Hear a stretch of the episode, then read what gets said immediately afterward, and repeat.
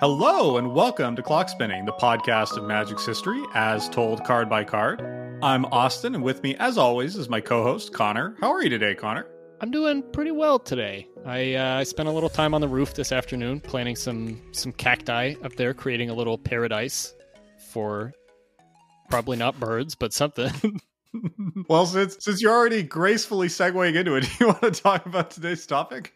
Yeah, that that almost connects to today's topic, which is uh, the art of Birds of Paradise, one of uh, Magic's most iconic cards, and I, th- I think we can safely say most iconic bird. Yeah, I, I agree with that. So we've got another uh, another art review here. We're going to look at uh, every piece of unique art that's ever been printed on a Birds of Paradise, uh, starting all the way back in Alpha and going up to a, a very recent printing. Uh, and we're just going to go through and review them on uh, kind of the YouTube S to F tier kind of scale and talk about our favorite birds. Yeah, it's a little bit fun because there's either eight or nine or 10 unique arts, depending on how you want to count them. So you'll just have to see what we mean as we go through here, dear listener. Little mystery. Ooh.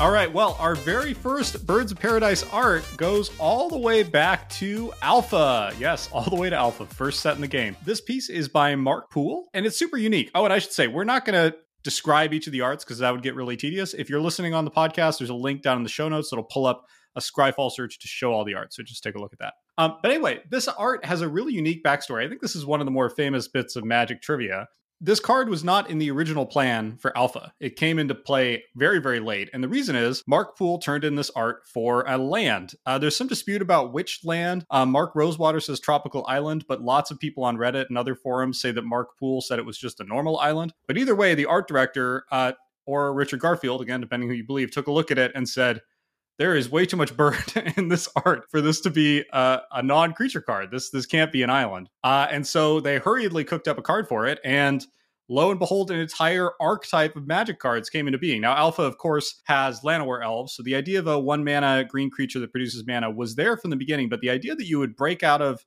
the color and generate any color of mana you want. This is actually like the only effect in all of Alpha that does this. Just tap for any color of mana. So, really unique card came about in kind of a fun way. Uh, you could see that hurriedness on the card, I think, with the text box, which says flying slash slash tap. Uh, so on, which is is very funny to look at. I do definitely want to get back to the art, but the the rest of the text box uh, actually does not say that you can add a mana of any color. It just says tap to add one mana to your mana. Pool. Oh no, you're right. it doesn't say it can be any that. color. Oh no.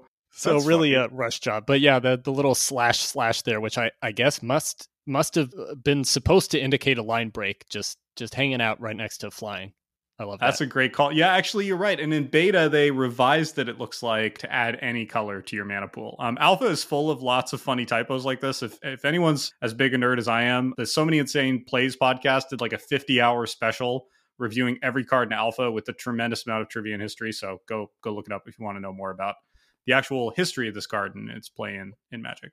It is wonderful. But let's let's get back to the the art. I do love how prominent the birds are here. They they probably like square footage wise, I think they take up close to the same amount of space as the island itself if you leave out the smoke or the volcanic ash. Yeah, I uh, I really like this art. It's uh, it's simplistic in the way that a lot of alpha art is, but it's it's very beautiful. I like the color scheme here. I like the uh, the way the birds pop against this blue background. Um, there's a little bit of a um, you know like these black objects down in the water. It's hard to tell if they're little like reefs or islets, islets, islets. I've never had to say that aloud. Canoes or something. But anyway, honestly, the whole thing makes me feel like I'm in Hawaii or something. Uh, and it's just it's a really beautiful image. You know, I had always interpreted those smaller objects as more birds just mm. further away. Yeah. Let me take a look see up close here. Uh, I think you're right. I think they are more birds. It's more birds. So Mark Poole actually did also paint every every actual island in Alpha along with the real tropical island, which basically just looks like the islands. There's very little difference between any of them. Uh, and a card called Island Sanctuary, which is an incredibly weird white enchantment. Um, so basically, anything having to do with islands in alpha seems to have been Mark Poole's job. Yep. One of the other funny fun things about this art is that this has been printed like at least 19 uh, different times uh, across history of magic this art and wizards seems to be incapable of reprinting like any of the original alpha art without messing with the contrast and saturation and brightness uh, i don't know why it's very frustrating um, but it means you can look at a bunch of variants and decide like which is your favorite of the Mark Poole Birds of Paradise. Is it the dark original alpha? Is it the slightly lighter beta? Is it the slightly lighter still unlimited? Is it the kind of comically washed out and flattened World Championship edition? I could go on, but I'm I'm worried that it's becoming boring. But it is uh, worth looking up just how many different ways Wizards has interpreted this exact same art. We'll see. Uh, I think a more egregious example of that kind of art tinkering coming up very soon here. Very soon how would you rate our very first Birds of Paradise art? I mean, I'm very biased. So, I mean, if this was printed today, I wouldn't give this rating. But for the story that's attached to it, for the kind of quiet beauty of the image, and for its just numerous printings and iconic place in the history of magic, this this has to be an S tier for me. Yeah, it's it's an S for me. I genuinely like the art too. I think it's very fun and and innocent. It's like almost something you'd see on the wall of a dentist's office in a good way. yeah, I, it's just kind of calming. I think I know what you mean. Yeah, yeah. One other uh, kind of fun thing about this is, of course, if you want to get this in alpha or beta, it's um, it's about three thousand dollars, which is a chunk of change. But as I said, this has been reprinted a million times, so you can get like uh, recent printings, including in like Dominaria Remastered. You can see this printed in an old old frame um, for a lot less. Now, of course, you won't get the hilarious alpha text or the original super iconic border, but you can get pretty close. Okay, should we move uh, quite a bit forward in time to a seventh edition Birds of Paradise? Yeah, it's a big jump. Okay, so this one is by Edward P. Beard Jr. from 7th edition. You can see here that it's a rare. You couldn't see that on the original alpha card. This, I, I'm sure I'm going to return to this well several times this episode, but from this Bird of Paradise onward, no Birds of Paradise art has featured any more than one bird as far as I can tell. oh my god, I've never noticed that. You're right. You're I, right. I have never been able to not notice that. It always bothered me so much when I was younger when we started playing this and I saw I think the first bird uh, birds of paradise that I saw was the Ravnica printing and I was like, "What? There's only one bird here. Why is this birds of paradise?" But from 7th edition onward, there's there's just a single bird. Hmm. That's interesting. I feel like generally magic cards are one creature. I think just somehow it makes more sense for things to be singular. But you're right, it, that does uh that's awkward with the name here. Yeah. And I mean it seems like it would be a pretty easy problem to solve. Just put a, a few birds in there and they could be birds of paradise. Yeah, but with this elaborate plumage, like asking asking Edward P. Beard Jr. to paint two birds with that plumage or three, that's that's a big ask. That is a lot of plumage. But actually, the first thing that I noticed about this art, and the thing that I can't unnotice now, is that this bird basically has a beard. Do you think that's a little in joke from Edward Beard? It feels like it must be. It, it might be a little a little self-referential thing here. Put a put a beard on the bottom of the bird. I it hundred percent has a beard. There probably are birds out in our own plane that have beards, something like that going on. But I mean, that's a very beardy kind of. What would you call that plumage when it's on the bird's head? Well, it's not on its head; it's on its little bird chin, kind it's of, on, which is unusual. The the chin of the bird. I feel like there's a surface. lot of birds that have like mohawks or some other little thing on top of their head. I feel like below your chin is a little more unusual. Yeah. Because your ladybird couldn't see unusual. it as easily down there. Maybe I don't right. know. I make I, I don't know the evolutionary reason why beards maybe or more uncommon. That I mean that checks out to me. All right, good, good. So, other than the beard, what is, what strikes you about this bird? So, I, I got from an art standpoint, I like this, but don't love it. I don't find this compelling, and it's hard for me to put my finger on why because I think it's like beautifully executed from a technical standpoint. It's like very colorful, but it's also pretty naturalistic. The like the brushwork, the rendering kind of throughout here is is really beautiful. The lighting, like the fact this is done in traditional media is super impressive. I don't know, somehow I also find it uh, boring is too strong, but it doesn't grab me. And it feels compositionally, it feels a bit inert to me. Like all this hmm. foliage intruding, I, I, don't get a sense of motion from the bird. It feels like the bird is just sort of you know, it almost reminds me of you ever been one of those old like old fashioned museums that have lots of like an- stuffed animals mm-hmm. in dioramas? That's yes. kind of the feel I get here. Like there's a paint it feels like there's a painting in the background and a bird suspended by a, a wire in a diorama. That's kind of how I feel about the the composition. Like I think it's a beautiful piece, but it, it doesn't have a sense of motion and life for me. That's a very good description. And now, just like the beard, I can't I can't unsee that. unsee this as just like a something suspended from like some little fishing line in front of a painting. There is an interesting there's some interesting side story with this card. We'll get to this more in just a second. But this card was part of a big falling out between uh, the then Wizards of the Coast art director um, and artist Edward P. Beard Jr., who'd done a lot of magic art uh, before this. This piece was cited by Wizards in a like I don't know, conversation, I guess, with Beard, where he asked, like, why aren't I getting as many pieces anymore? And they said, this is, quote, too traditional fantasy, unquote, the specific piece. Hmm. Another Wizards employee supposedly said to him, This is what the art of magic should not be about this piece. Uh, and then described the style they'd like him to execute on as think of our new magic as Matrix meets magic, which is about the most like 2001 thing I've ever heard. um, I would love to see the, the card that that epitomizes Matrix meets magic. Oh man, I should. I think this thread. I'll link this thread for anyone who wants some ancient twenty year old drama. But I think this thread did cite some examples. You know, it was all this like Mirrodin, like shiny mm-hmm. comic booky art that Magic went super hard on in this era. Do you think that if uh, Edward P. Beard Jr. had put a, a, leather trench coat on the Bird of Paradise, that it would have made it through. I think that would be a great alter for this card, like a super, super in the weeds reference alter on this card. It would look adorable. Well, it looks like we we could get a seventh edition Bird of Paradise for thirteen dollars. So that's right, unless Connor, you want it in foil. So seventh edition foils are nutty expensive. This is, I believe, it was kind of hard to verify this, but from what I can tell, this is the most expensive foil in seventh edition, and it will set you back about, in decent condition, three thousand dollars or more.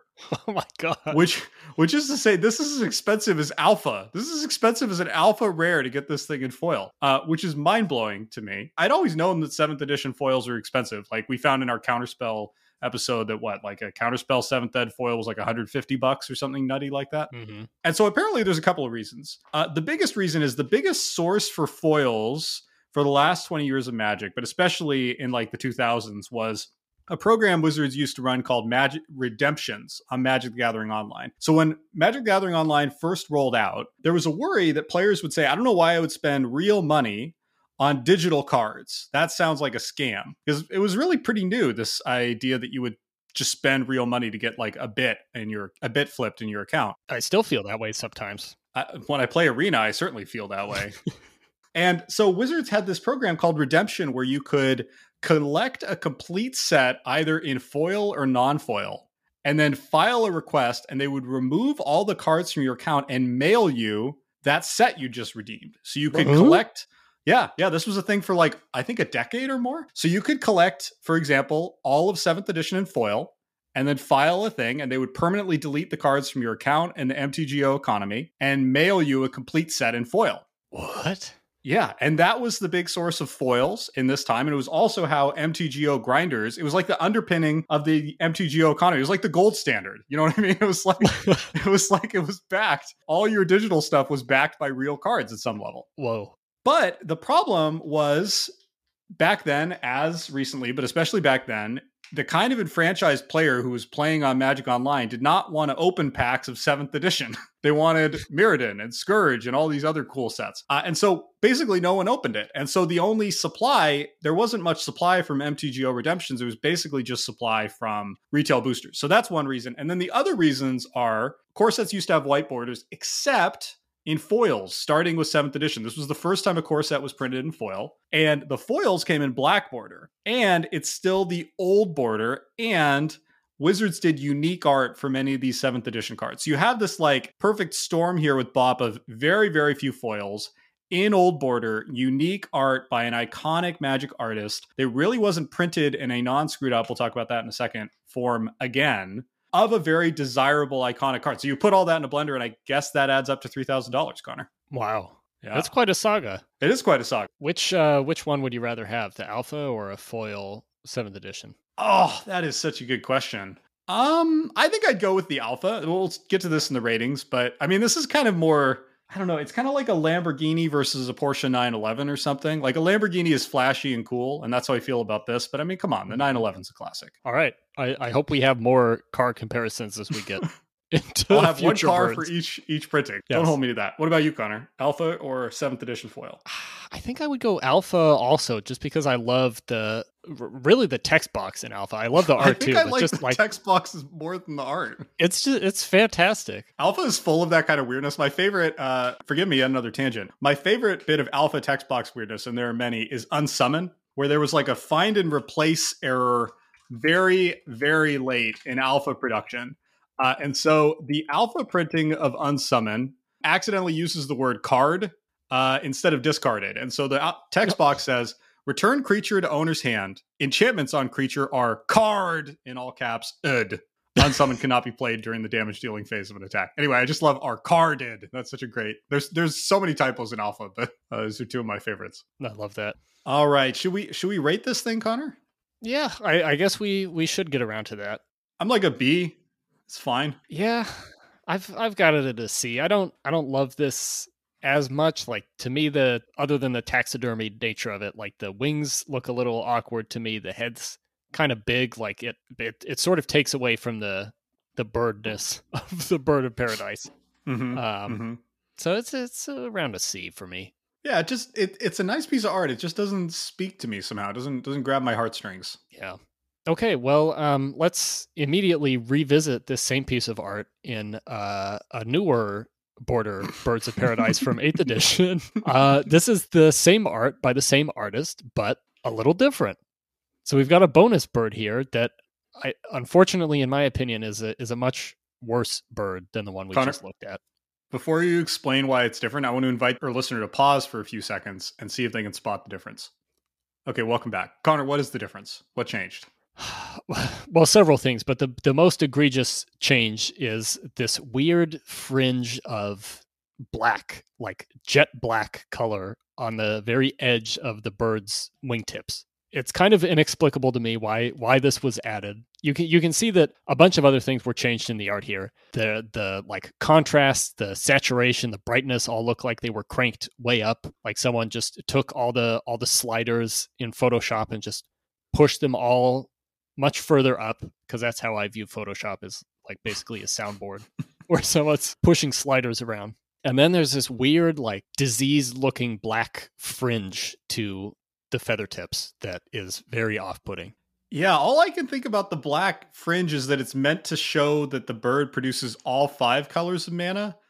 But what's weird about that is the art already does that. Like the wings are yellow, which I take to be the white mana, blue, purple, which I take to be the black mana, as it so often is in Magic, like in ma- many Liliana arts, red and green. So it's already got WUBRG wings, but I guess the purple wasn't WUBRG enough, or maybe they were con- they were concerned this confirms the rumor of purple as a sixth color. I don't know, um, which was rife at this time for some reason. Aesthetically, honestly, if you didn't tell me this was added, I don't think I would have noticed it. Although it does look kind of cruddy. I just think it's cr- it's a cruddy thing to do to the artist to really lazily Photoshop their art. Like the the black isn't even like incorporated into each of these lovingly built feathers. It's just like a, a line down the end of the wing. Yeah. And it, it, it feels different from the, you know, kind of minor saturation and, and brightness kind of shifts that you see to a lot of other art that is reprinted. Because there's like an actual modification to the art here. And the the whole tone of the background looks pretty different too. I think it's worse to paint over the art. And honestly, this like slider moving business that WotC likes to do when they reuse art sometimes really drives me bananas. Like here, I feel like they've turned up the sharpness so much that it's it's essentially a different piece of art. Like all of the the kind of soft subtlety, which according to Edward P. Beard Jr. was what um, WotC did not like in his art style, has been forcibly removed. Like the subtlety has been stripped out of this art in favor of this like almost pointillist level of like um sharp contrast. They uh they red pilled the bird. Oh my god.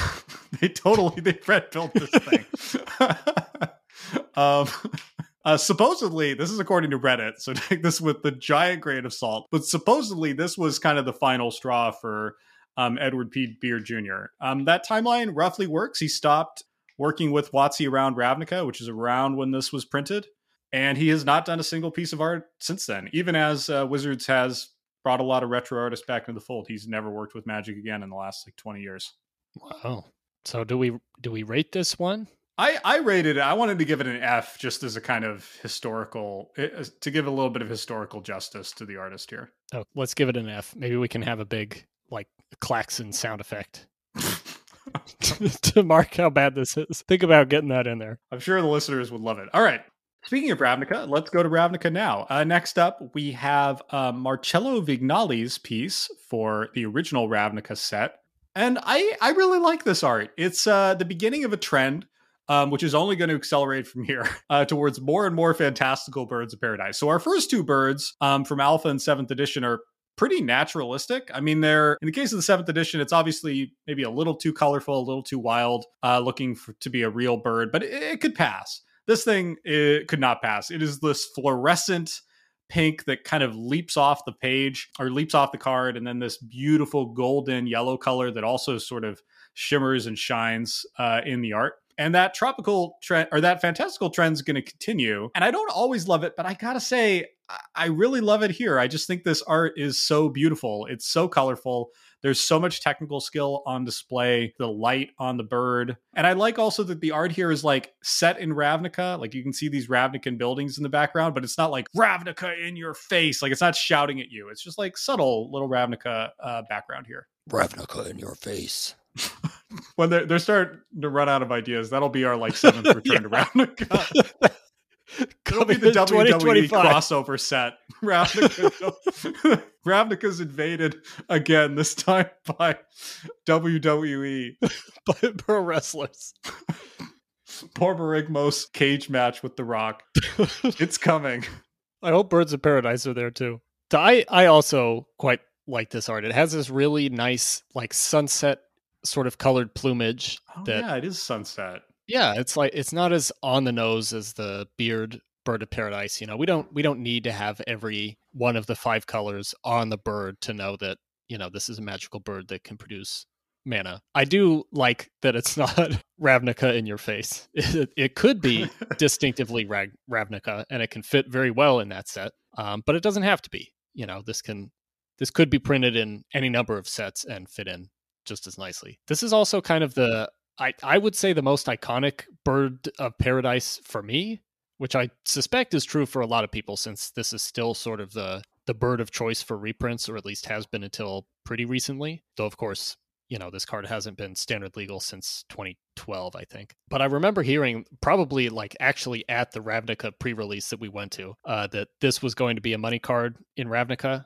Um, and that, you know, this was a, a big reprint and it was going to enable these multicolored decks and everyone was going to want Birds of Paradise. And I don't think it really registered in my brain at that point that this card had existed in the game since day one, or even that like reprints were uh, that much of a thing.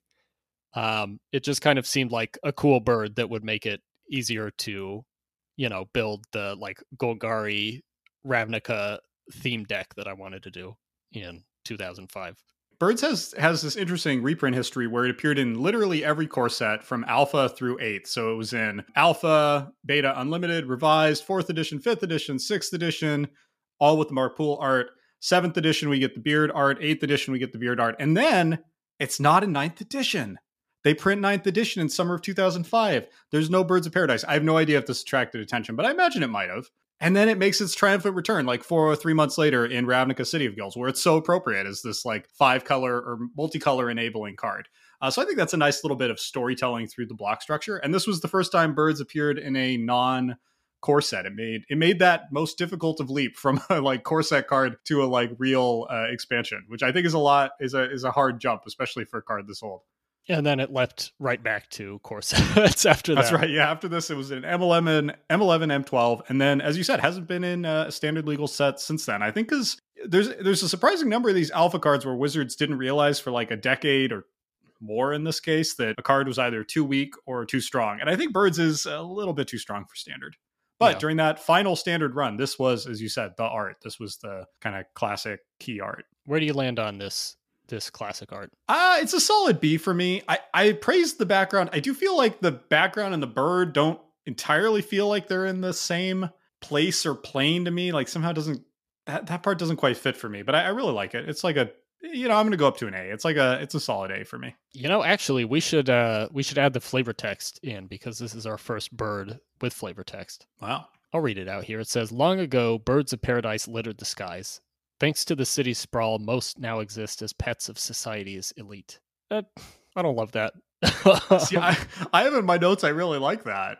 what do you What do you really like about it? I like that it tells in two sentences this story of like Ravnica was once a real place that wasn't uh, completely covered in city, and now it's sprawled and they're super endangered. Like there's a sort of sadness and darkness to it that I like. Yeah, I guess it, it kind of ties to the the background a bit because my first thought uh, Uh, as you were talking about the the background just now was that it's it's kind of weird that there's no trees. Like there's no greenness in the background at all. It's this very sort of gothic looking because it's Ravnica, medieval Connor. structures. I know it's Ravnica, but there's plenty of trees in Ravnica. see trees in Ravnica, and there's just none here. But I guess the flavor text kind of ties into that a little bit, and it's you know like there's these these birds are uh, at great risk, and there's not enough habitat for them anymore, which is very sad as I'm saying it aloud.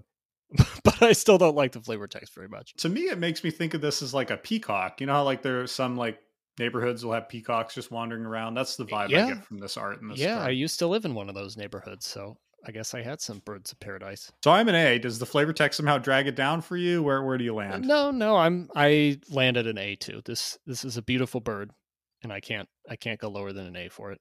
Okay, next up we have a bird from uh, Magic 2011 promos by Terese Nielsen. Uh, with flavor text that says the gods use their feathers to paint all the colors of the world. Yare Tiva, warden of Gramur Forest. and uh, there's also a very cool watermark in the text box of this Birds of Paradise, which is the color pie. And not to give too much of a spoiler, but I notice Austin does not have a very high rating for this bird, and I would love to know why.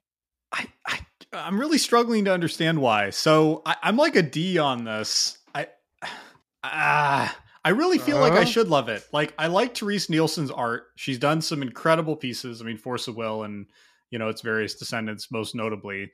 I kind of like the moody color scheme, but I- don't know. I just find this like too busy. The bird doesn't feel right anatomically to me. Like its wings feel kind of tacked on.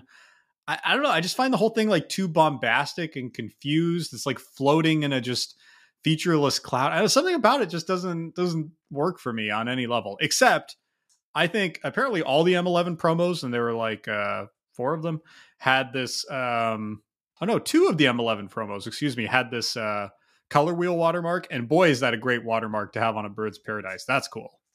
Yeah, that that is pretty sweet. Aside from the the anatomical issues, which I agree with you on, the the wings seem like kind of too small and too pigeon like for the And- rest of this bird. Well, and too far off to the bird's left. Like they don't they don't feel like they emanate from its back to me.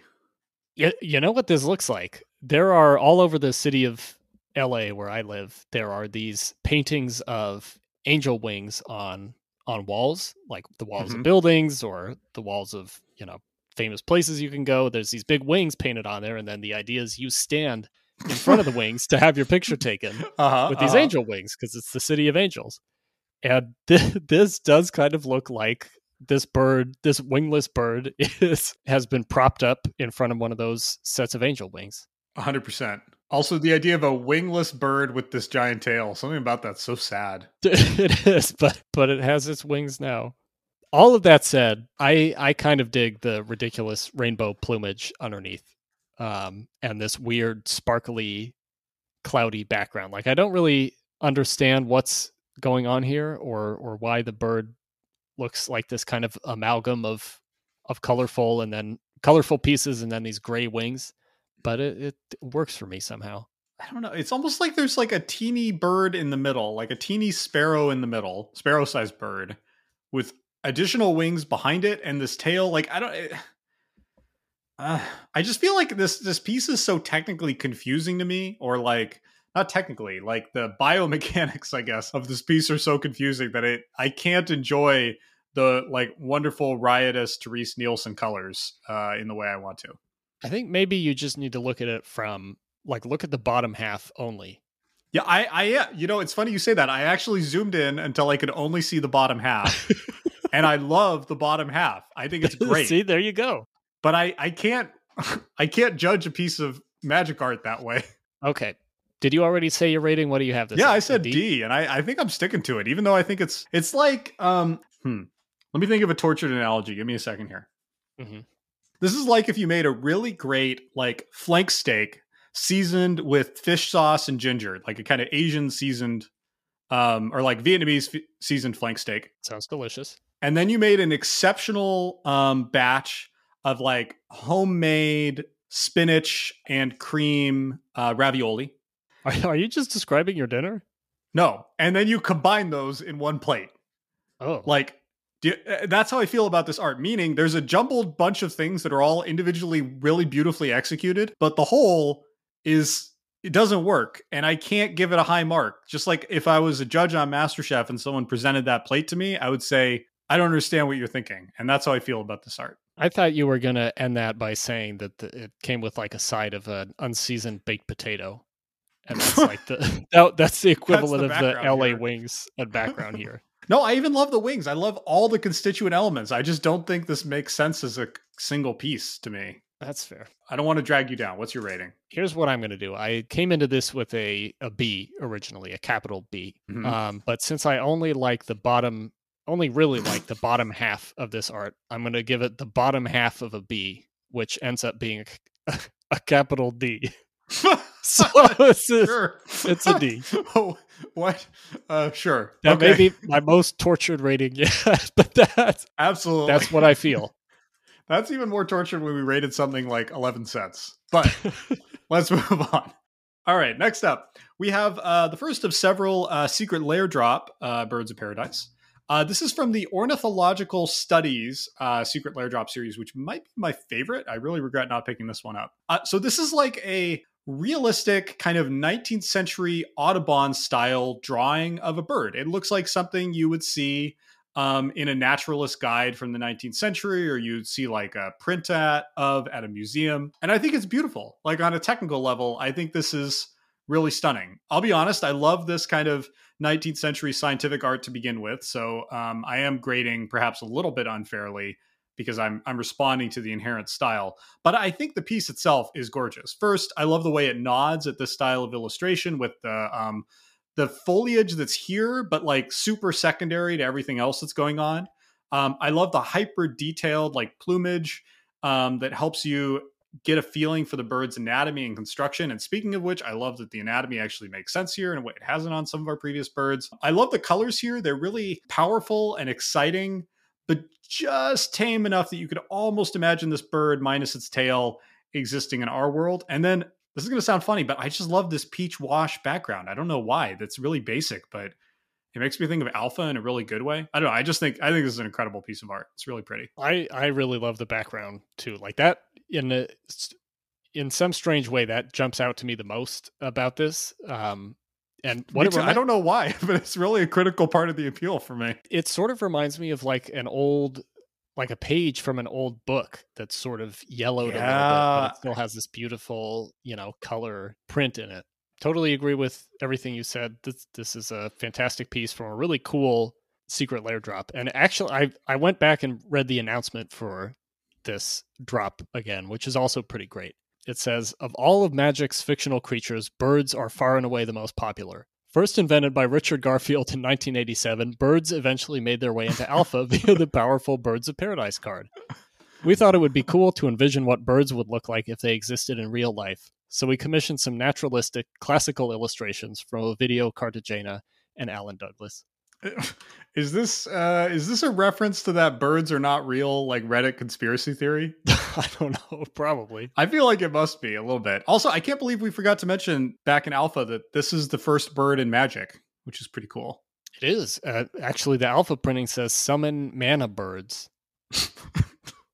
Which is also Does that mean it's got the type mana and the type birds in alpha, or is it sing- a single thing? Uh, who I, knows? I don't know. Every every word on that original It's is so slightly good. wrong. I'm surprised it doesn't say flies instead of flying. Yeah, this is this is an easy A for me. I love this one. I love it too. I'm actually I think I'm going to jump up to an S tier. I had it as an Ooh. A, but I I was listening to how excited I got. I think it must be an S. Okay. Follow your heart. All right. So next up, we have uh, another, actually, a pair of secret lair drop birds of paradise. This is part of a, uh, a drop called the Extra Life, or I guess the charity is called Extra Life.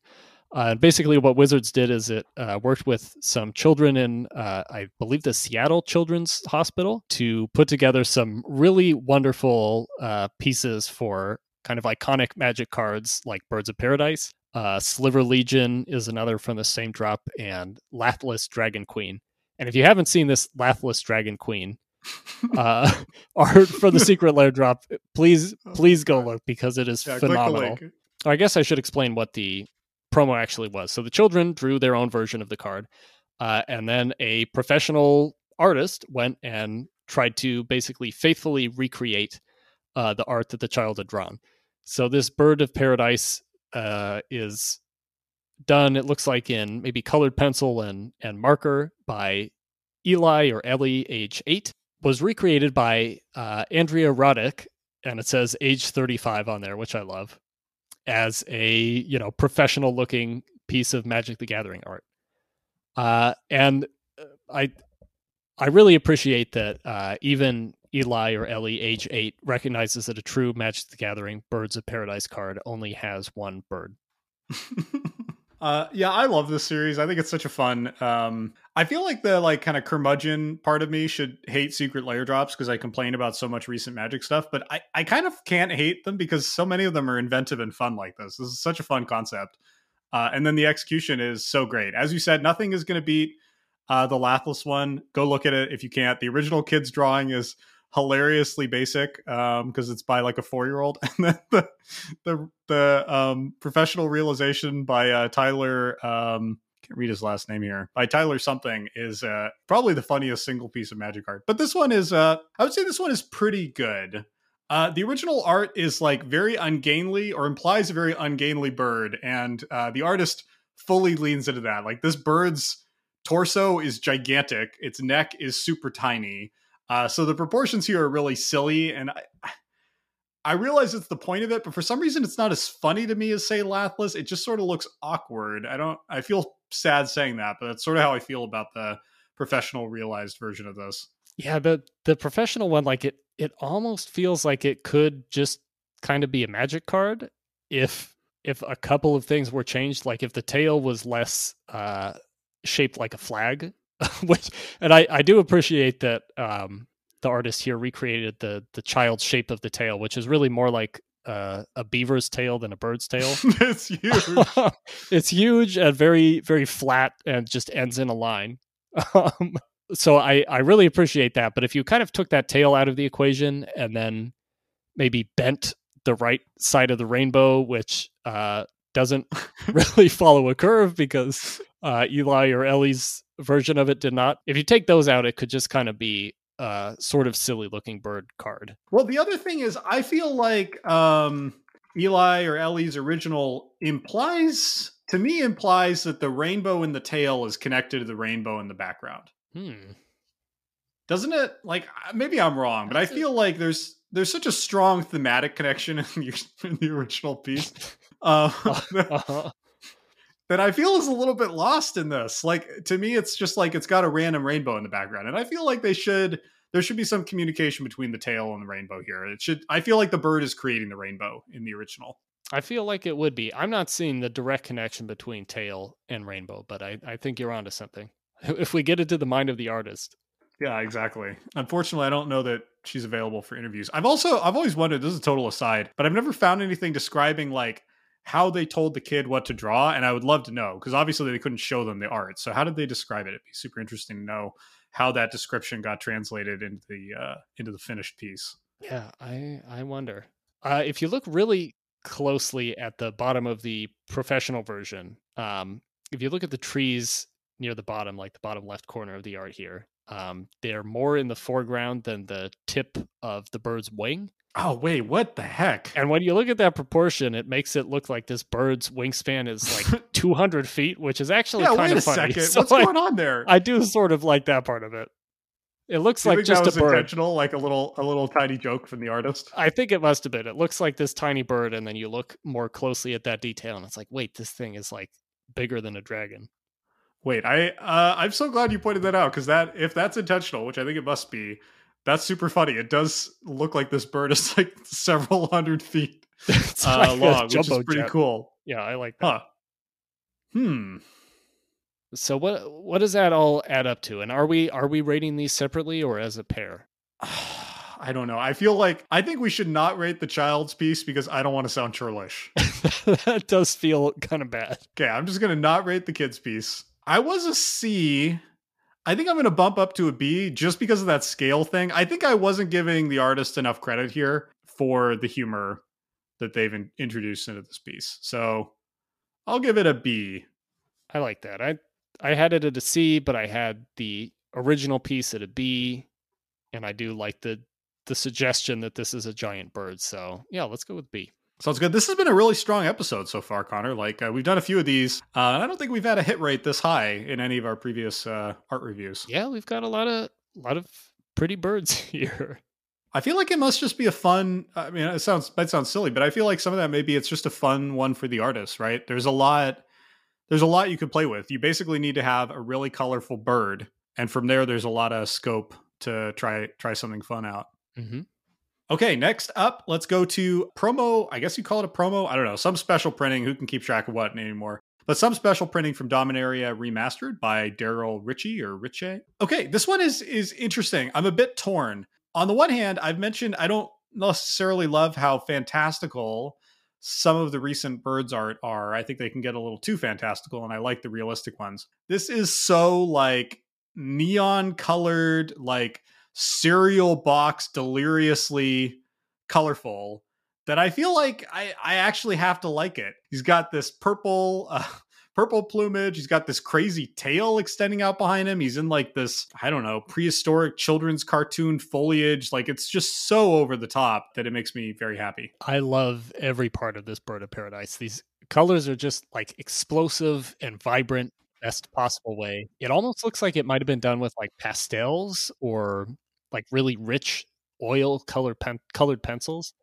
or something it, like it that. It feels very traditional media to me. It doesn't it doesn't feel digital. yeah, and like not even a not even a, a painting. Like it it looks like media that we don't typically see in a lot of magic art outside of maybe like a secret lair or something. And you know what? The artist here, Darrell Riche, he was like, he's kind of an old school magic artist. He did a ton in our first run of the game. I never really paid attention, but he did a ton in like Vengeance, Odyssey, Scourge, Mirrodin, um, Ravnica, and then basically dropped off the map after Lorwyn until they brought him back in the last couple years for just a handful of like a great lotus blossom art, a butterfly art that kind of looks like it goes with this. Um, so they've just brought him back recently, and I'm glad. Yeah, this this one's just so fun and so vibrant. Like it it feels very iconically green, like a green card to me. Um it it uses so many different greens within the palette. There's this really deep shade of it uh in this jungle behind the bird and then this really really bright green uh right next to its head of the jungle and then like a flying lizard that's just kind of there for some reason. Um and it it like very clearly reads as a very green creature, but has this just blast of blinding orange and purple filling up most of the frame. And it's just like very fun to look at. But the way that they've let artists run with much much more varied styles you know they're not saying it's this is the matrix meets magic you know there's a lot of room uh, for artists to each have their own style and do their own unique thing and I, I really love that yeah So this is uh this is an S tier bird of paradise for me. I I just really love this. It's it's just so fun to like of all the birds here, this is the one I keep scrolling back to and just staring at. Let's see that i was a i was a c i'm gonna think i'll come up to a b i'm not sure i can join you at s or, or even a um, but it's a very fun piece of art That's fine. Okay, our final bird of the day is the Birds of Paradise from the Lord of the Rings Commander set, I think. yep Yeah, Tales Middle Earth Commander, it looks like. The flavor text says The noise of bubbling waters came up from the foaming riverbed. Birds were singing, and a wholesome peace lay on the land. So the that flavor text is kind of where the goodness ends with this bird. that, that Tolkien quote Bird. about Rivendell. Yes. yes. With my sincerest apologies to the artist Ben Wootten, this really looks like some AI art to me. Oh my god. Oh my god, you're so right. It's just so many weird things about this art. Like the closer you look, the the weirder it gets, and not in a good way. Like first first off, the most noticeable thing, the right right hand 20% or so of the art is just literally black.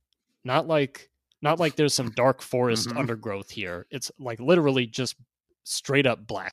And then you look at the background a little bit and you see these buildings and waterfalls, it's Rivendell, but they don't really sit right with one another, at least for me. And even the angles of the building kind of seem a little bit weird. Like they're not quite adding up the way that they should be in our 3D meat space.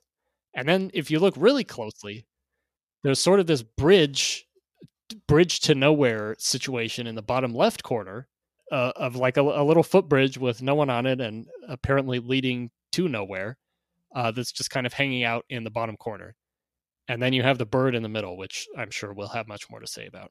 Boy, uh your AI art critique is tough, but I think very fair um in a whole bunch of ways. Uh first, you're right, I hadn't noticed, but that um that bridge does literally appears to be going nowhere. It just kind of terminates in some greenery. There's another bridge up above where if you look there's three waterfalls and two of them are coming from up high and one of them's coming from down below in a way that doesn't really make any sense with how water works.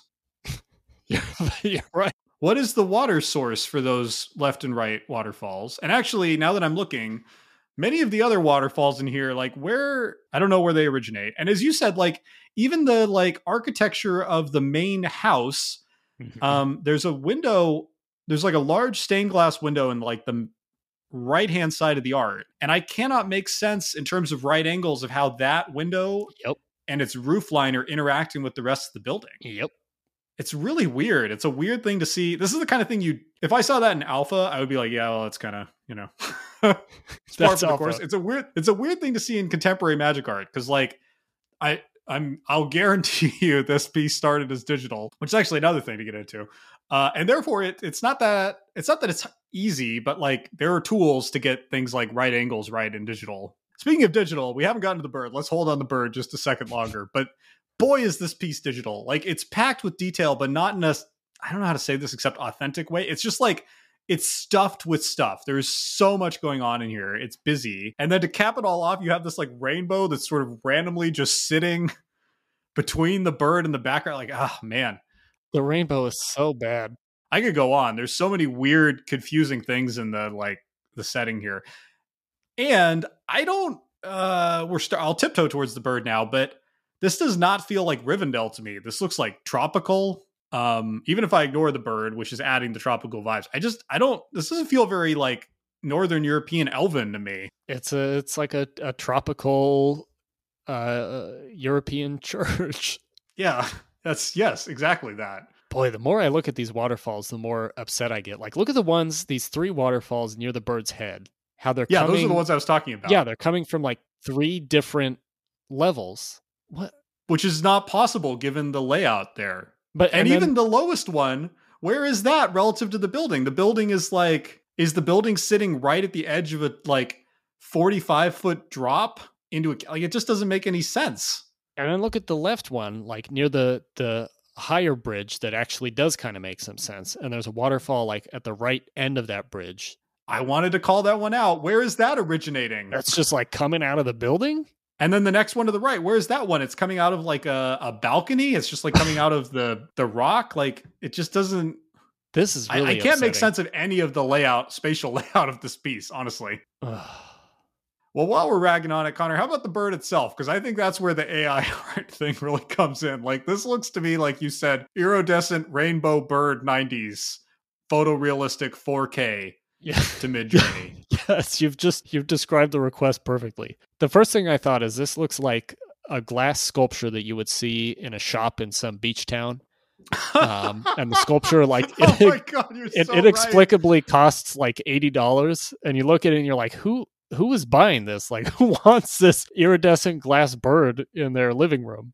And here it is in a piece of Magic the Gathering art. I feel terrible, but I have one more thing to pile onto because, like, let's just do it. We're all in now. even ignoring the art that I don't like, like, I also dislike it, triple dislike it for for three other reasons. One, I don't really like Universes Beyond. I don't want non Magic IP in my Magic, although I know that ship sailed. Two, I don't like super fantastical Birds of Paradise art necessarily, and this is like mega super duper fantastical. And then three, as a Lord of the Rings fan, this bird in particular feels way too fantastical for Lord of the Rings. There's nothing in Lord of the Rings that's like this iridescent, right? Like Lord of the Rings' world is like grounded with these, like even the magical things in Lord of the Rings feel very earthy and sort of organic to the world, and like they all sort of belong and nestle in with this sort of English folklore feeling. Uh, None of that feels like an iridescent bird. Like it's ah Does Middle Earth even have this many colors? no, I, I don't think Middle Earth does have this many colors. I think that there's only like five or six, Yeah. right? Yeah, there's green, brown, gray, dark gray, light gray, Mm-hmm. Yeah, this is just way off. dark blue. Yeah, I, I would say uh, to me this art is as subtle as a flaming hot Cheeto. Like there's just nothing. this is the flaming hot Cheeto flavored bop. Uh, this might shock you, Connor, but after all that, this is an F for me. F seems generous. I'm, I'm so sorry, Ben Wootten, but I just can't. just not working for me at any level, unfortunately. All right, Connor, before we part ways, we always like to ask which of these birds of paradise would you run in your cube? Well, with with the disclaimer that I don't don't currently and don't plan to run Birds of Paradise in my own cube. If I did, I think it would have to be the Dominaria re- remastered Super Color Blast one that I was discussing about by Darrell Riche. It's an excellent choice. What about you?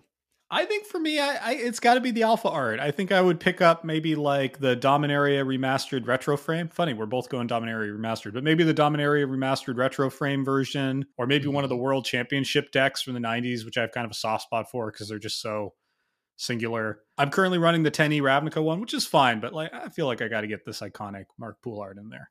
Yeah, yeah, we've just seen some some pretty special birds today. You gotta gotta up your game.